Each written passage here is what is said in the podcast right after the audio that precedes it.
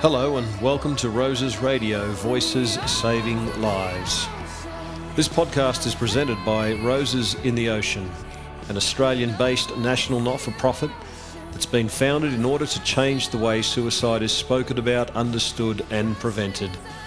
We hope that by presenting lived experience stories along with the insights and wisdom of the courageous people who share them, we will help to dispel some of the myths about suicide improving the suicide literacy of our communities and contributing to reducing the fear, discrimination, and judgment that sadly still inhibits our ability to support others and seek help. At Roses in the Ocean, we believe that most suicides are preventable, and we need to be able to openly speak about suicide. So please, open your hearts and minds to the possibilities that a deeper understanding of suicide can bring to saving lives.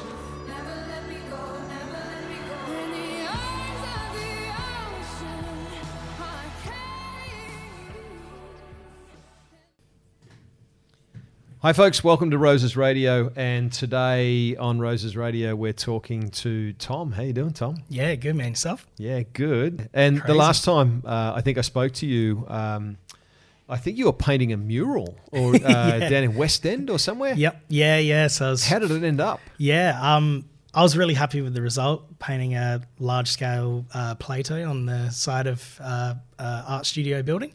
Um, yeah, and that was that was awesome. So four day stint down there and got it done. Yeah. Yeah, tell me about your passion for art, mate. When did um, when did that you know when did that come about? So I guess ever since uh, ever since I could hold a pencil, I've been drawing. Um, so I absolutely loved drawing as a kid, um, and I think it was that sort of um, you know relaxing state that it puts you in. Uh, that was sort of attractive, I think, as a kid, just to um, sit there with my notebook and just draw away. I never um, really thought about it too much. It was just something that I just did sort of almost every day. Um, and I'd just copy cartoon characters, you know, like Mario and things like those, um, and just draw and draw and draw, and it was um, magnificent. So I think that's where the passion started. Um, I never, through schooling, thought that it would be a career option, just because of certain people, um, you know, that even within my own family who, you know, question that sort of thing. I think because the stigma around um, is sort of being an artist as The a career. battling artist. Yeah, yeah, that's it. Yeah, better get ready to starve my whole life, sort of thing. um, but yeah, so um, yeah, ended up proving that all wrong, so that's okay. yeah, and you work at the art gallery here in um, Adelaide. You Yep. still there? Yep, yeah. So I work at the Art Gallery of South Australia full time as Yeah, um, doing what? I work there as education officer for um, a thing called Tarnanthi, which is our um, Aboriginal um, and Torres Strait Islander Contemporary Arts Festival. Yeah, and you're a proud Indigenous man, so working in this space must give you an enormous amount of satisfaction. Yeah, for sure, definitely. And I think, you know, um, I graduated high school in 2010, so that's not too long ago. Um, and I didn't get really any schooling around my own culture. Um, and so I, you know, especially in primary school, I was never proud of, um, you know, my heritage because of, um, you know, things like bullying and all of that sort of stuff. But I think, um, you know, looking back now and seeing, you know, the lack of stuff through the education has also given me that drive to better, um, you know, what's delivered through education. And so my, my job's very important to me in that sense. Um, but yeah, it's it's through the arts that um, I started to learn about my own culture. so when I studied in, in art school, that um, led me to Aboriginal studies, um, and from there I was like, oh my god, the, I'm learning things that you know my whole family should know, and you know, like um, you know some everything that's sort of happened um, you know, through our culture, there's a lot of disconnect, and um, that we're still dealing with to this day. And so, to be able to pull some of that stuff back together through the arts is incredible. Um, yeah, And a lot of those stories are expressed through art, isn't it? You Yeah, know, 100%. Indigenous stories are told through um, through painting Yep. and through music, and yeah, yeah, yeah, and that's and that's so important. It's such a good point that you brought up because, you know, even though the history books were almost rewritten completely, um, you know, you can't change the paintings, you can't change um, you know, the songs, those stories, all of that's embedded in, through the arts. Um, and that's an incredible thing to think about because, you know, um, as an artist, you know, being able to paint and think about, you know, the stories that you're trying to sort of convey, um, it's a nice feeling knowing that in the future that that story will still be in that painting. No one can change that. No Yeah, one can that take idea. that away. Yeah. Yeah. So that's really awesome. And in exploring your heritage, where what did you find? Where where does your mob come from? And and um, you know what is that history? Yeah, so um, my family's Ngarrindjeri. Um, and so a lot of, you know, some of the history that I found out is, you know, quite dark and, um, you know, quite sad in a lot of ways. Um, but it's all part of who I am. And so it's, it's good to look at even the hard stuff and, um, you know, try to make something off of that. Um, and I think through, you know, one of the main things for me was the connections with people. Um, you know, people that even you know live in South Australia who, um, even some that I'm related to, and I've I'd never had a relationship with them previously. And so the arts has actually been that, um, you know, that way, that vehicle for those relationships to grow and sort of thrive. And then I'm learning from them, and um, yeah, it's that sort of that sort of thing. Yeah. And the passion for art um, ignited in uh, high school, and then uh, when you left high school, um, you didn't you didn't kind of follow the arts in terms of a, a, a career choice. Um, tell us what you did for twelve months before you finally decided to do what you love. Yeah, for sure. So, um, yeah, all through high school, um, you know, I'd, I'd still draw, and everybody thought I was a good drawer. I look back now, and I think they're all lying to me. Um, but after high school, I I didn't necessarily know what to do, and I think you know a lot of teachers have. Um, you know that expectation of year 12s you know you've got to know your career path and you've got to know this by the time you graduate. And that's not the case for a lot of people. And and it's it's very important to um, you know also discuss that that's okay. That's okay to not have that that all set as well in year in year 12 because um, you know then you could do what I did. Um, but basically for a year I, I decided to have a gap year and work in maintenance and just general construction landscaping those sorts of jobs. And I think from from doing that, I realized I needed a creative job because there was nothing feeding me, and so you know through the through that sort of work, I was always looking for more, and I was playing in bands, which you know was probably my saving grace because I had something else to focus on on the weekends. But um, you know, as much as I look back now at that sort of those jobs that I worked, some of them were pretty bad, um, but it, it's it's all fun fun and games looking back at that now, but um, yeah, and I ended up um, going back to my high school for a bit of a music reunion, um, and spoke to my art teacher, and she happened to mention art school, and I was like, oh, like didn't I didn't even know we had an art school here, sort of thing. So yeah, and then I went and applied for that, and yeah, that's where it all sort of began. And um, did you know Adam had applied for art school, or did you guys uh, do it together? So let's let's shift our focus to your, your best friend, Yep. uh, Adam, and, and you guys had grown up together, and Yep. and uh, you'd been besties for a, a long time. What's Yeah. the history between you and Adam? Yeah, so um, he he didn't go to the art school. Oh, he didn't. Um, okay. But we went, yeah. So basically, um, yeah, we he'd supported me all through um, high schooling and as we were younger, you know, like saying how sick my drawings were and all those sorts of things. But um, yeah, so um, he he was really good at um, calling a spade a spade, and I think that was one of his best traits um, for me as you know as as best mate um, because at that end of that gap year I was like man construction shit. I don't want to I don't want to be doing this sort of thing for the rest of my life. I just don't I, I wasn't getting what I needed. And he was like he was like well just go to art school man and just chase your dreams. Like you know you're good at it so just go and do it. And at that time he was studying as well. He was studying um, psychology at university. Um, and he he was always you know straight shooter and he was a very academic um, guy as well. And so he was a great support in you know whenever I was doubting myself or my own abilities he he was like nah dude like are you kidding like just do it and I was like shit, okay, but you know, if this doesn't work out, it's on you. but you guys had grown up in the same street. yeah, you yeah. know, so, so we, you were, yeah, you yeah. were long term, you know, good buddies, getting up to all sorts of mischief together when Yeah. you were young. yeah, yeah. So I think yeah, we we met when we were about eleven. Um, I can still remember sitting on his lounge room floor playing with the wrestling dolls for the little wrestling ring and stuff, and um, you know watching wrestling and all those sorts of things, and you know always arguing with people to say whether it was fake or not. Um, but yeah, we um, you know from from the time we met, it was just like that instant friendship. Um, because you, I, I knew I could trust him and he knew he could trust me, and that that sense of trust was mutual from that get go. And I think that was, um, you know, that was one one of the most important things in our friendship. Yeah, And the extension of that friendship with Adam was that you developed a very close relationship with his family yeah, as yeah, well. yeah, for sure. Yeah, we um we both spent a lot of time at each other's houses. Um, his family's awesome.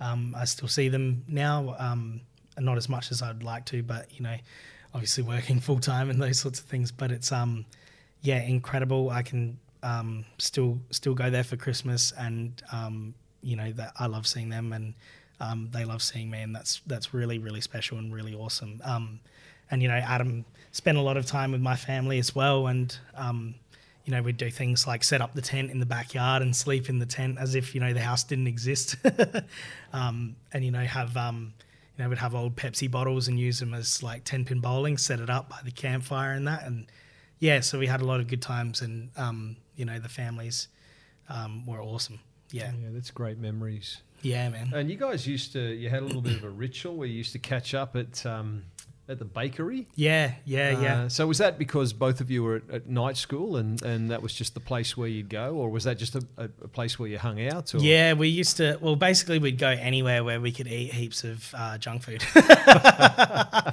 but um, so 24 hour bakery. Yeah. It's not many of them around, is there? Nah, Like, nah. Where you can go to just have a pie at Yep. two o'clock in the morning. that's it. And this one's quality as well. It's, yeah, it's, it a, quality. it's a good Yeah, it's- bakery. it's got a great reputation. Yeah. So we'd go there and just carb up, and um, yeah, there was there was a few few different places we met, but yeah, that was um, you know one of the places we'd go to and um, you know just stuff our faces and you know talk smack and just have a good time sort of thing. Um, yeah, so the um, it was it's very hard going back there after everything um, because the I mean, Adam was always busy with work and uni, and I was busy with art school. And it was funny because sometimes our timelines were a bit um, whack because I used to do some night shift, um, night shift work um, while studying. Um, but yeah, so we teed up a time for me and Adam and another one of my mates, Brad, to meet at the bakery. And um, and I, ro- I rocked up at the car park sort of around the corner from there, and that's where we always met and have a bit of banter before you get into the cafe where everyone can hear you. um, and yeah, and Brad rocked up, and he was meant to be picking up Adam. So how long ago was this, mate? When, when are we This, talking? this was in yeah six six years ago. Six years ago. Yeah, Okay. 2013. Mhm. So, um, yeah, and um, he went around to pick up Adam, and there was just a whole heap of police at his house, and um, police being police didn't tell him anything. So, um, you know, Brad rocked up and was just like, "Oh, like, I don't know what's going on, man." Like, and I was like, "Oh, like, you know, that's that's strange." Like, because he hasn't replied to my text or anything, and you know, he's always on the money with that sort of thing, and um, yeah, and so then me and Brad just sat there and, um, you know, just just sat there speculating what you know what might have gone down, and um, the thought of suicide ever enter your heads at that point in time? Like when you think back now, Mm. was there any indication that he was in a suicidal frame of mind? N- no, I think. Yeah, that's a, it's a tough one because there there was a lot going on in his life at that point that I was sort of helping him get through, like a bit of a um, bit of a shitty breakup, um, and you know one of his other friends happened to get with his ex and Oh, those sorts of things. Yeah, really so- complicated stuff. yeah, and you know when you think about you know that sort of pressure um, on top of studying, you know, a master's of psychology and you know working two part time jobs and you know all of that sort of stuff. It's um, you know, it's it's not good to have that sort of pressure on yourself. Mm. Um, But yeah, in, a, in a funny kind of way, when someone's studying psychology or something along those lines, you almost expect them to have that stuff under control.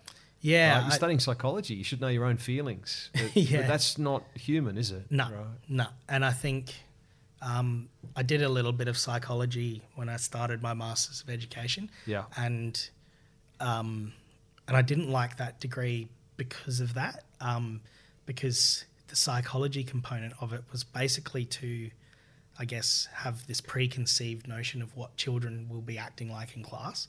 And I was like, how can you sum that up in a book? You know, like you you can't you can't know what's going on in someone's head. So generally, it's you know, um, and you know, like this, like I didn't know, you know, that Adam was having these sorts of feelings. Um, you know, if I did, I'd be up there and I would have dragged him straight into my Commodore and we would have went to the beach. So, um, you know, it's those sorts of things. Um, you know, so looking back, that that wasn't an option for me and Brad to talk about that night. We we discussed, you know, all all other options, but none of them were mm.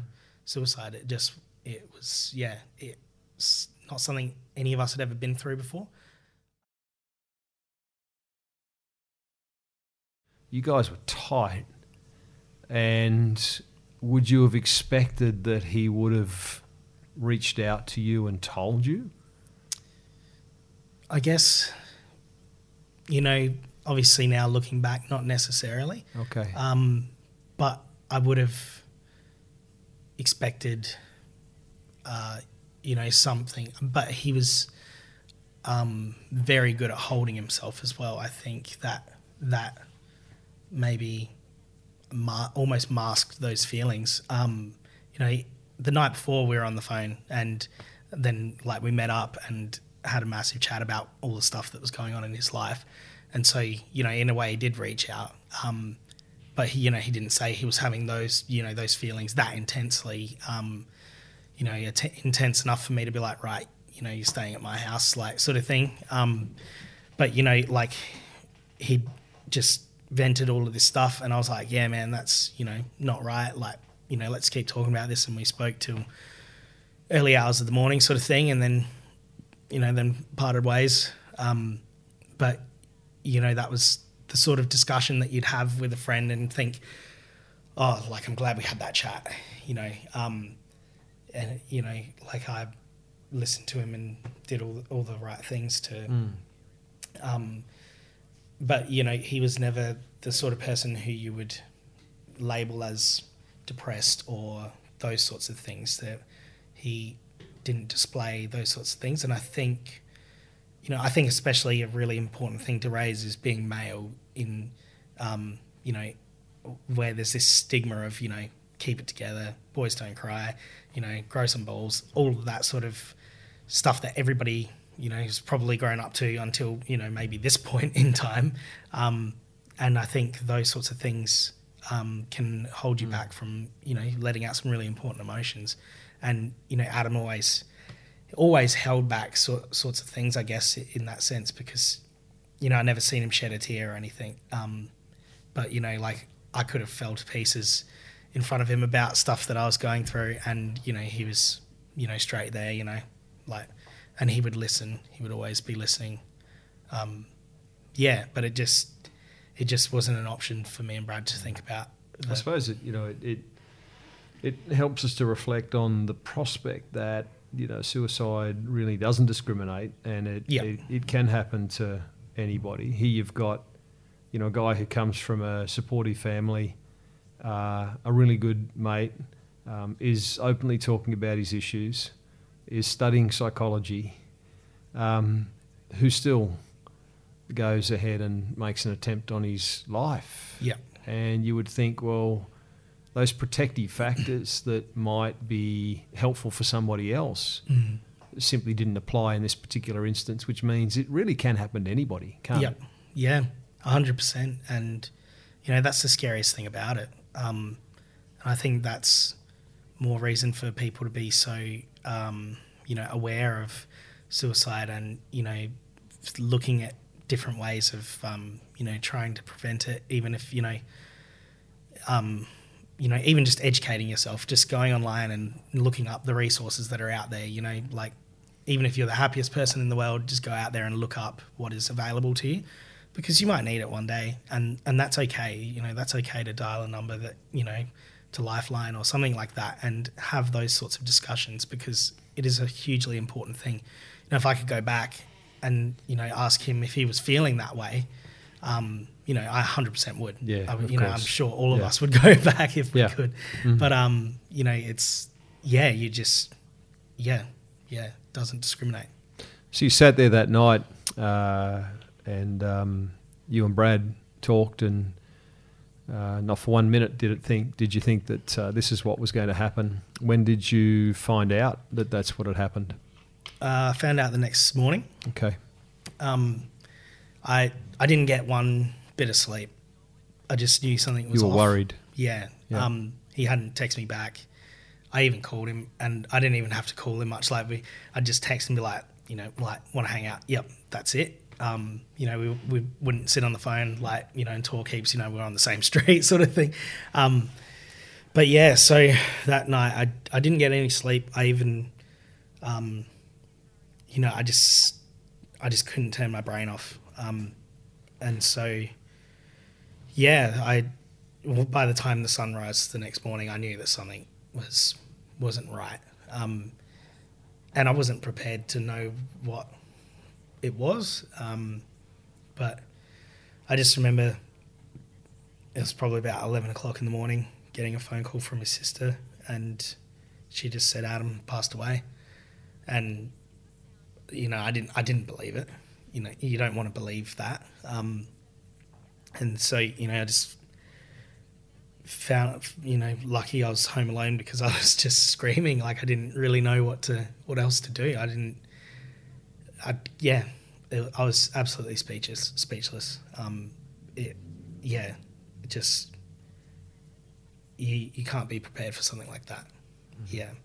So yeah.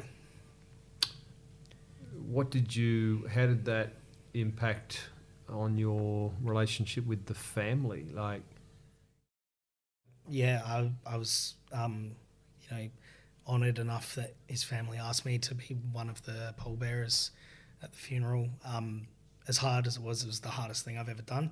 Um, and uh, you know, the first the first job on the list was to um, invite the friends, um, which is the, one of the most messed up things you can imagine as well. Um, you know, because I wanted to do everything I could to, you know, support Adam's parents to you know, um, honor their child, you know.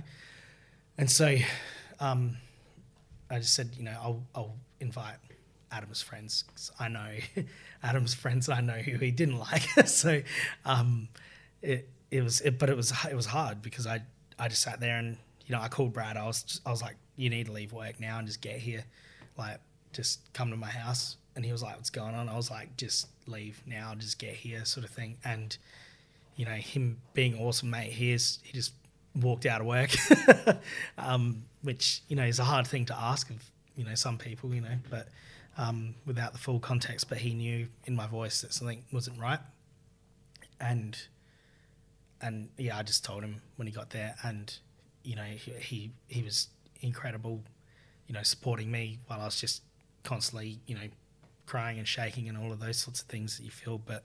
did you know it was suicide at that particular point in time? Yeah. Okay. Yeah, so his sister told me on the phone. And how Um, did you feel about that when when you found out it was suicide? And mm, what did you notice about not only your own reactions to that Mm. moment, but also the reactions of others?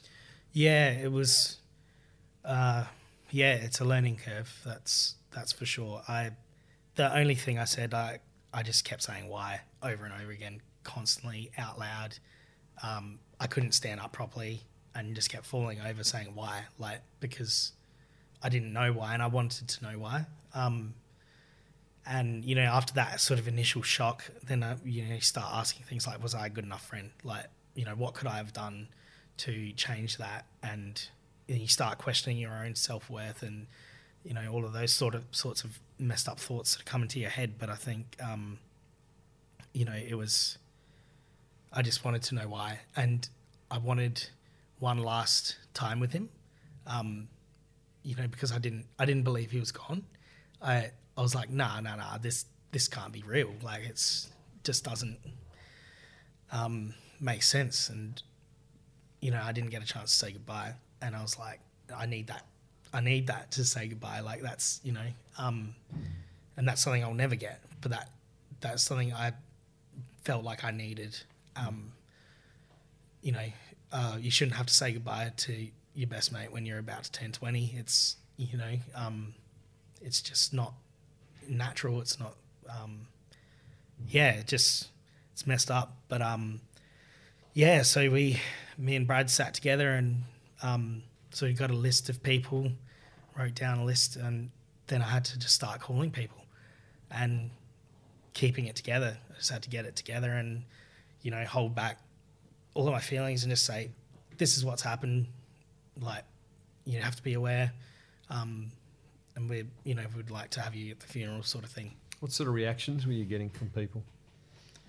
Uh, everybody was absolutely shocked, absolutely shocked. Um, but you know, I think the, um, you know, I think we ended up with like six mates around at my house that afternoon and that night. Um, but you know, even I didn't, I I couldn't like my dad is one of my best mates as well, and like I, I couldn't even tell him, and he rocked in through the door and just seen us all crying. And was like, "What's happened?" And I, you know, like yeah, I told him, and you know that's the first time I've like ever seen him cry, sort of thing, and so that was pretty, you know, hard because, you know, he considered Adam a son as well, yeah, like yeah. that sort of spot on thing. Like so, it was, um, you know, a really hectic time. Um, and then I think you know when started, um, you know, all of all of our close friends were in shock and upset and all of those sorts of things. Um, but then you know there was a lot of negative things that happened as well around that. You know,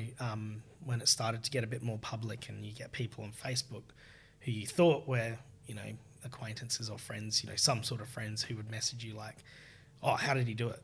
Like, no, you know, no absolute um, no respect. Um, it was like they just wanted to know, and I was like, well, you know, when was the last time you messaged him to see if he was all good? You know, like, or you know, he could have said, you know, oh, sorry, you know, but you don't need to know how those things happen. You don't need to know those details. But I think there was a lot of messages that I got like that. Like they just thought I was just gonna tell everyone, um, and and they don't understand what you're going through. Mm. So, you know, like we're sitting there in tears getting these messages. And, you know, so my responses were obviously not very friendly, but um, it it's it's shocking that people who I guess aren't educated or don't know what the effects of suicide is can just come out with those sorts of things. And I think, you know, it's probably a, an issue with society. It's um, you know, probably not that person personally, but it's, you know, they just think they can ask that because uh, they don't know what that does to someone. Mm.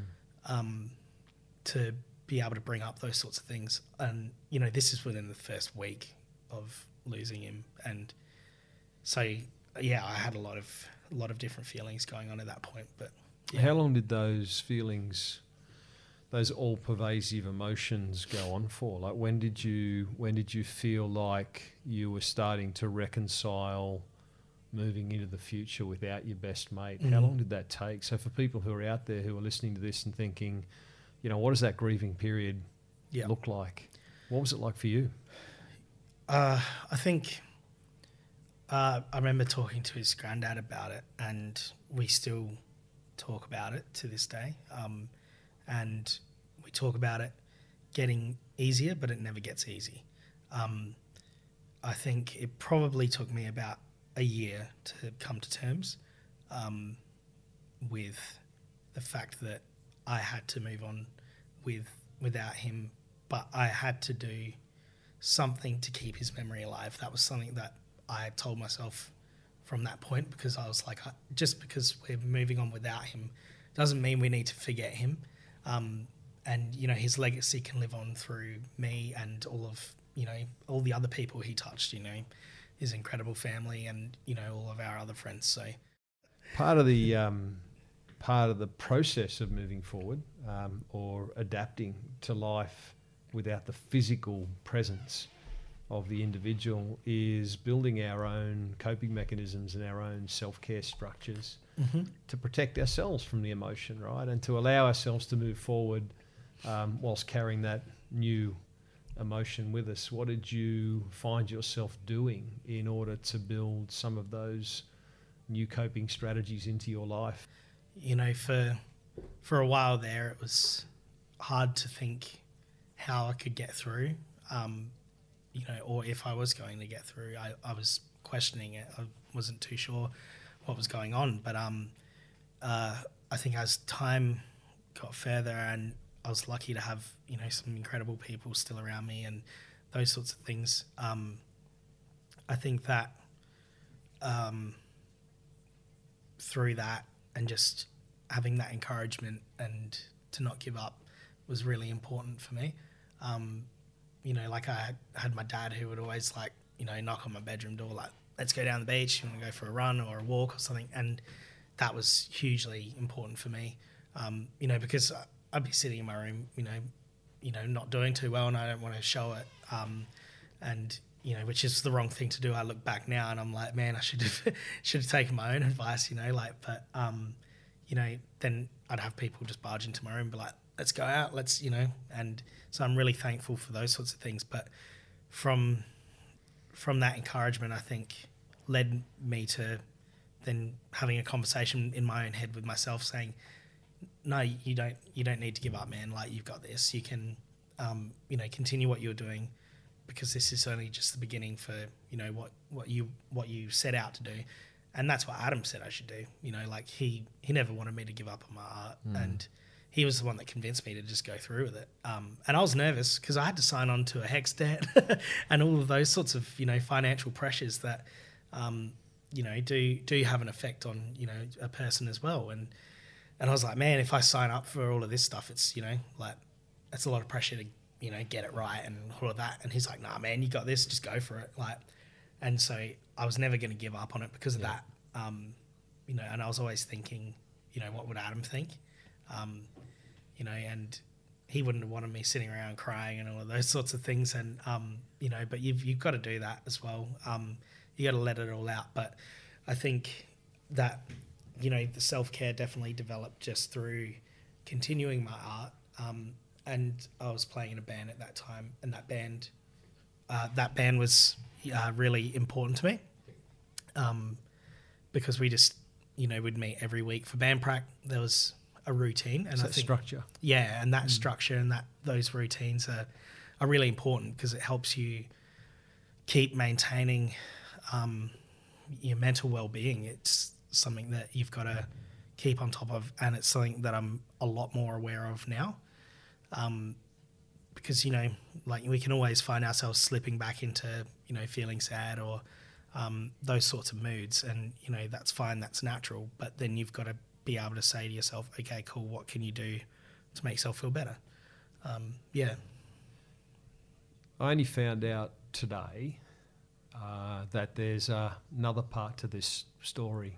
Uh, I feel emotional even just talking to you about it. Uh, the last time I saw you, the conversation was it was about Adam and, and the loss associated with that. But since then, uh, there's been another step in this story, a really tragic step in this story, and it involves Adam's brother. Talk to us about what happened. Yeah, so um, it was, oh, I can't even remember the month or day. It's all a bit of a blur. Um, but um, yeah, we've recently lost Jason to suicide as well, um, which was an absolute shock. Um, he's Adam's little brother, and uh, yeah, it was just it, uh, it, I can't can't describe how much of a shock it was. It's just no words for it. Um, Adam's granddad called me while I was at work at the gallery and said this has happened, and and I just said probably said what like five times because I I was like, am I hearing you right? This like just it was just like a bit of a deja vu sort of feeling, um, but you know, not a good one. But um, yeah, so um, yeah, that that was that's really hard. Um, you know, is really hard for everybody to come to terms with. Um, I can't imagine. I, I ca- I'm a father of two boys. I can't imagine losing one. mm, To further imagine the idea of losing both, I just I don't even know what to say to that. What mm. you you know the family. You you obviously um, went and and were with them in that time of grief. How is it possible to reconcile that situation? Yeah, I mean, you know, I'm I consider my sort of myself and my personality to be, um, you know, a supportive person. I I always want to help people and I I want to make them feel better. In a situation like that, it's not possible um, to change what has happened, um, and you know, I we we all met up and we couldn't really say anything. It was it was just yeah, it was just yeah. I, I- we couldn't even couldn't couldn't really talk. Um, but I think the important thing is that we all came together. Um, you know, like I went there and I was, you know, I just in my mind I was sort of it sent me back to everything with Adam and um, you know, like I, I was just, just wanted to say something to make them feel better, but it's not possible No. in that sort of situation. No. And um, yeah, so it it's just absolutely unbelievable sort of situation. And again, you wouldn't wouldn't think would have happened. Um, you know, when I met Jason, he was a lot younger than me, and you know, he was that little brother who would Almost a kid brother. yeah, he was basically a, he was a little kid when I met him, and um, you know, him and Adam would have fights and chase each other around with like you know, um, what are they called, like boogie boards, like hitting each other and stuff, and you know all those things that brothers do, and um, you know, I just look back and um, you, you know, like I always considered Jason to be, you know, just just that kid, you know. And when we lost Adam, I was I said to myself, I was like, I've got to, you know, watch like you know, look after Jason and, and Kelly, his sister, and um, you know, and I think you know it's a lot of pressure as well to put yourself under, but it's you know you've always got to be there for the people, um, you know, the families, especially that are directly affected by it. Um, it's yeah, not an easy journey, and I can't speak on behalf of the family for what they're feeling, but you No. know, it's um, it's completely messed up. Yeah, It's all too common, unfortunately, yeah, with siblings. Uh, Yep. You know, we do know that science is that siblings are at risk. They become, it's an elevated risk factor when you lose Mm. uh, a sibling, and there's reason to look out for, you know, other siblings. Yeah. Um, you uh, have decided to, uh, I guess, do something out of this. I mean, Yep. you, it's, you know, um, it's an opportunity for growth on so many different levels, not just an education level, but also uh, you're a very giving guy, and, and what you want to do is uh, use this to as a catalyst for uh, helping others. And Yep. so, what have you turned your attention to in, in order So, to do that? Um, I guess it really all started after attending the Roses in the Ocean workshop. I think from through that workshop, um, I would 100% recommend that workshop to anybody who has been through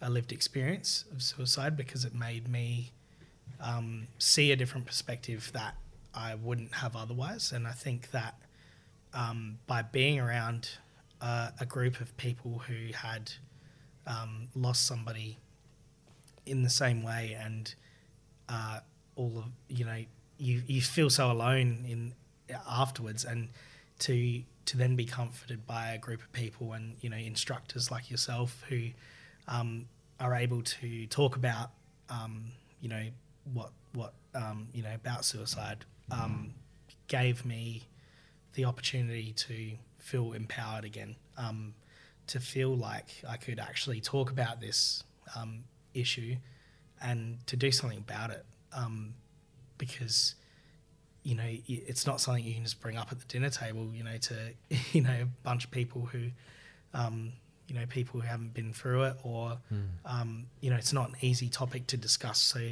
being able to create that to um, to have access to that platform firstly for me was an incredible experience to just be able to talk about it in a different way and think about well what am I going to do about it from here um, it, you know instead of just say you know that's what I went through and that's that um, I want to make sure other people don't have to go through the same thing. Um, and you know, unfortunately, you know, a lot of people go through it. And so, I was thinking, you know, is there something?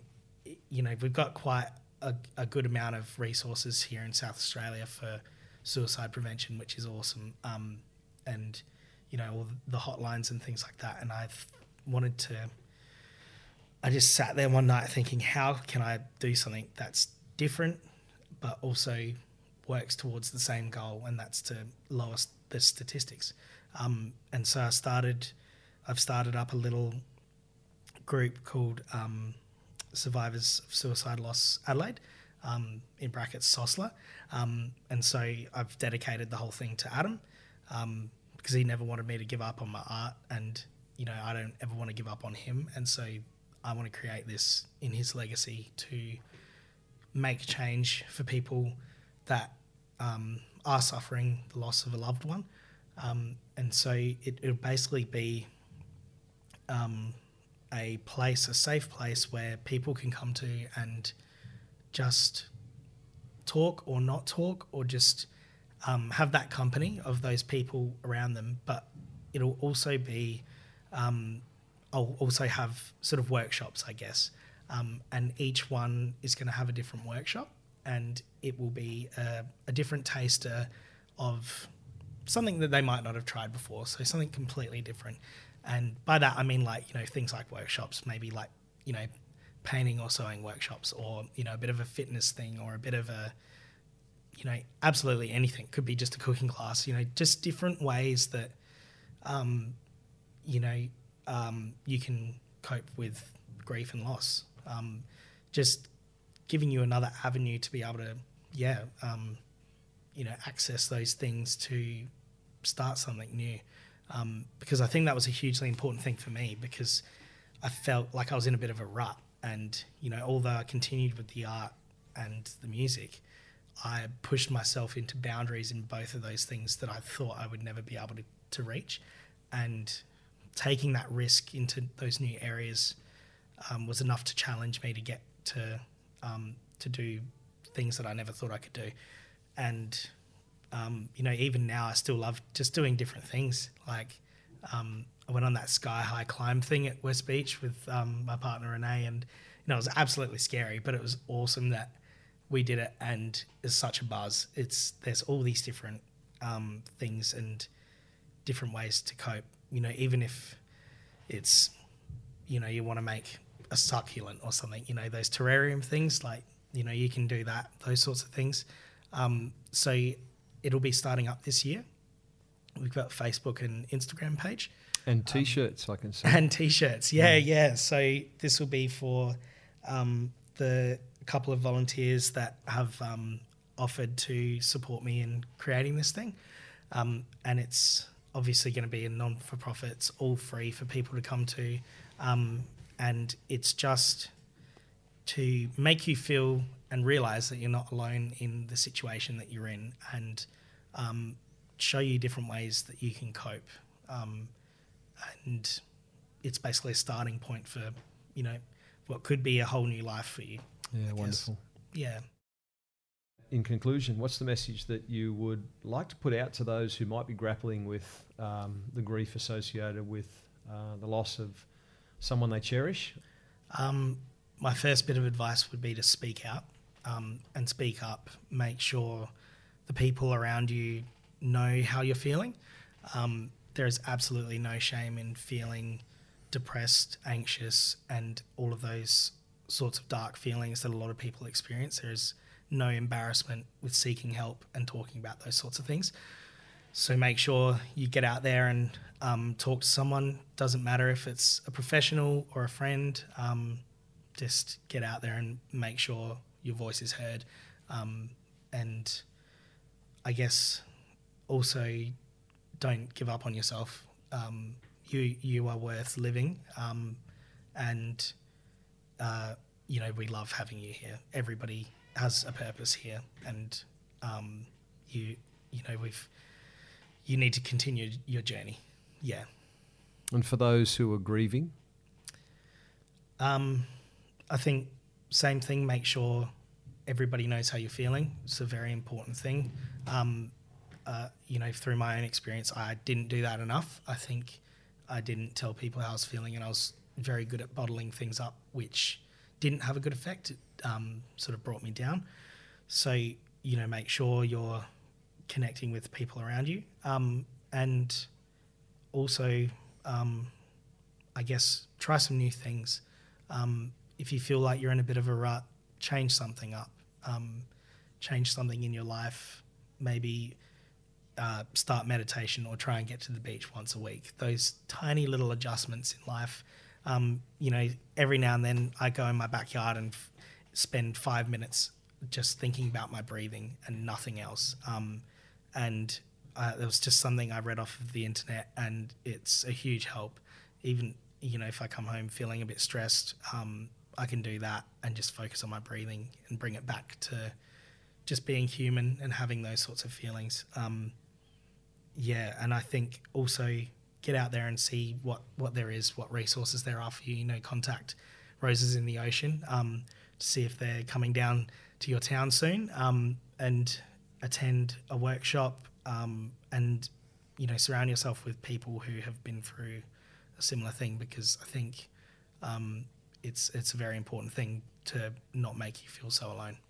Mm. So many wise words. Thank you so much, uh, Tom, for being on Roses Radio with us uh, today. Um, mate, I just I love your style. I love the the unassuming nature of uh, of who you are as a person and the humility that goes with that. But I also love the passion that you got to make a difference. And uh, you know, SOSLA, I, I, know is going to be a success because you bring heart to it, brother. And and and heart is is uh, what it's all about.